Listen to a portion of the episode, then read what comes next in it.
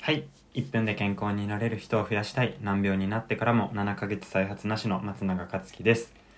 はい。で、いつもの繰り返しになるんですけど、毎日1分で健康になれる健康習慣として、えっと、1つ目がヤクルトを毎日飲むっていうのと、2つ目が冷凍ブルーベリーでいいので10粒食べるです。で、これの根拠については、えー概要欄の方にリンクを貼ってるので、えーぜひ聞いていただいて、今日から試していただき、試していただきたいなと思います。はい。ということで、今日は病気の人こそ情報発信をするべき3つの理由っていうのをお話ししてみたいと思います。で、これ、えっ、と、どんな、あの、すごい重い病気とか軽い病気とか関係なく、えーご自身が病気、なんか悩んでることがあれば、それが、えーもう情報発信するべき、情報発信するべきだよっていう3つの理由を、え話してみたいなと思います。で、こうやってなんか何かに悩んでるってことは、えーとそれだけで人の役に、えー立てるんですよね。で、差別的な発言とかじゃなくて、僕自身も難病で体に不自由があって、でもだからこそ人の役に立てるっていう3つの理由をお話ししたいと思います。はい。で、一つ目なんですけど、えっと、病気の人が健康法を発信することによって説得力が高まるからですね。えー病気の人が、えー健康法、その悩んでいることを解決した方法を発信すると説得力がめちゃくちゃ高まります。で、早速具体例になるんですけど、僕とか、えっ、と、この難病の薬で免疫力が、えー結構下がってるんですよね。で、免疫力が下がってるのに、風邪とかをひかなかったら強い証拠に変わりますよね。で、この難病の進行が抑制できていれば、えーこれまた、この僕が試してる健康法の効果を後押ししてくれることになりますよね。下手な医者の言葉より患者自身が体感、体感できている効果を発信することで、もう説得力がめちゃくちゃ上がります。で、その発信が同じような悩み、その解決した方法を発信することで同じような悩みを持っている方を救うことにつながりますよね。で、自分も役に立ってるなっていうことにつながります。で、特に最近のこのインターネットが普及した情報社会なんですけど、あの、アフィリエイトとかがあるので、実際に試してもいないのに、アフィリエイトだけじゃないな、サプリ会社とかでもですよね。なんか最近だと CBD オイル流行ってて、僕も助けられてるんですけど、それで、えっと、利益重視、利益を求めてその商品作っちゃったり、情報提供される方が増えてるんですよね。でもそんな中、病気の人が、病気の人ってもう自分の治したいの必死ですから、病気の人が実際に試していることは非常に有益な情報になります。で、非常になんか証拠を持った理由になって、信頼性の高い、えー情報になるんじゃないかなと思います。はい。で、一つ目が、えっ、と、病気の人が健康法を発信することによって説得力が高まるからですね。で、二つ目なんですけど、えー情報発信をしている病気の人が健康で居続ければ、健康で居続ける、また、あの、解決、その悩みが解決していれば、その健康法を試す判断指標になるからです。えーで、また例えばなんですけど、例えば難病で免疫力下がってる僕が、えー健康で居続けると、その健康法の効果への裏付けが強くなりますよね。で、さっきから話してるんですけど、この健康法本当に効果あんの？このサプリ本当に効果あんの？っていう、えーものがこの時代に溢れ返ってます。で、これ効果あるのかな？って僕も結構悩んじゃうんですよね。で、これも何回も何回も何回も言いたいんですけど利益重視でサプリ作ってる人作って自分で飲んでない人めちゃくちゃいますからね。もう本当に怖いですよね。もうた作って人に飲ませて自分飲まないってもうよくわかんないですよね。まあそれはまあお金が欲しいからっていうことなんでしょうけど。でもあの難病とかこうやって僕とみたいに難病だったりなんか他のなんか悩み事がある人ってそれを本当に治そうとしてたり、えーもうそれに負けたくない人が実践してるので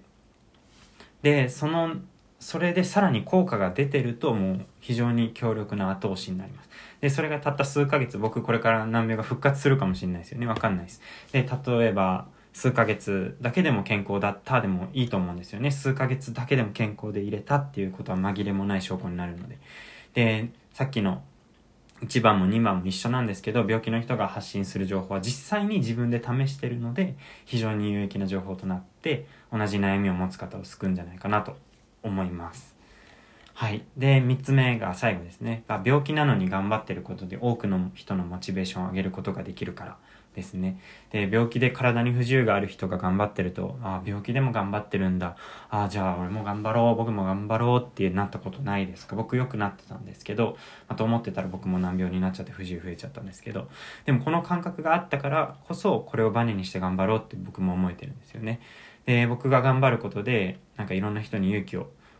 あの与えれると思うんですよね。病気にちゃんと向き合おうっていう頑張ってもらえるとかあ病気でもいろんなこと頑張ってるんだ。あじゃあ僕も頑張ってみよう。あ頑張れるなとかそういうモチベーションアップとして役立つことができるんじゃないかなと思います、え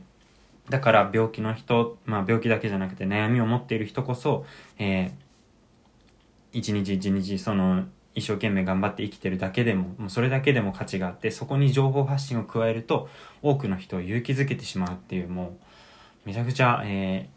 ー、いいことだらけなので、で、自分も役に立ってるって感覚もゲットできるんで、ぜひ、あの、病気とか悩んでることがある人は情報発信をするべきじゃないかなと思います。はい。で、まとめですね。で、ということで今日は、えっと、病気の人こそ情報発信をするべき3つの理由っていうテーマでお話ししました。で、1つ目が病気の人が健康法を発信することによって説得力が高まるからですね。で、2つ目が情報発信をしている病気の人が健康でい続ければ健康法を試す判断指標になるからですね。で、3つ目が病気なのに頑張ってることで多くの人のモチベーションを上げることができるからです。で、病気になったからって言って悲観になる必要なくて、悩みがあるからって悲観になる必要はなくて、逆の立場に立つといろんな人の役に立てるっていうことなんですよね。で、いろんな人の役に立てることに目を向けると自分の価値が見えてきます。で、いろんな人に力、いろんな人の力になれます。で、僕とかだと難病になった今いくつかのことができなくなっちゃったんですよね。1時間以上歩くと足に痛みが走ったり、でゲームとかも激しいものも手の反応が追いつかないんで、で、追加で痛くなるんでできないですよね。で、病気になることは好きなことができなくなるってことだと分かりました。っていうこういう発信をすることでああ病気になったらあなんかこうやって好きなことができなくなるんだなっていうのが分かってもらえると思うんですよね。だからあの健康にちょっとでも時間を使おうってなって結果的に健康な人が増えていって僕も嬉しくなる。役に立ってるなって思えて嬉しくなるっていうことですよね。だから情報発信をしてほしいなっていうので今日話してるんですけど。でえー、社会人とかって普通に忙しいですよね。で、お金もみんながみんな余裕があるわけじゃなくて、そんな、オーガニック食品ばっか食べるとか、なんか、なんですかね、なんか、ビーガンの人とか最近増えてますけど、そんな無理じゃないですか。そんな、お金に余裕があって、時間に余裕がある人がやればいいことで、で、その、そういうなんかそういうビーガンとかオーガニック進める人って結構なんかそういう人たち周りにそういう人たちばっかりだったりするんであれですよねこっちのこっちのっていうかそのお金があんまり余裕がなかったり時間に余裕がない人の気持ちをあんまり組んでくれてないような気がするなって僕は思ってます。で、カップ麺とかだって食べたい時あるじゃないですか。そしたらもう食べ、食べていいと思うんですよ。で、添加物絶対反対みたいな健康法とかも、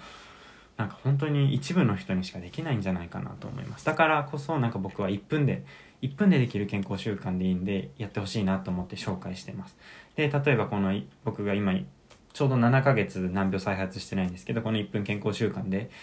風邪も7ヶ月引いてないんですけど、免疫力落ちてる僕が風邪をひきにくかったら、えー、効果裏付けできて多くの人も試してみようってなると思います。で、来週とかにもし僕が風邪ひいたとしても7ヶ月は引かなかったっていう、もう証拠はあるので、あ、効果あるんだなって思ってもらえるし、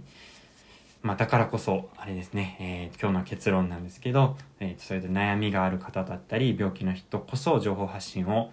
するべきだなと思います。はい。ということで、えー、今日も精神論的なお話でしたが、今日も最後まで聞いていただいてありがとうございました。最後まで聞いていただいた方の明日の健康につながれば幸いです。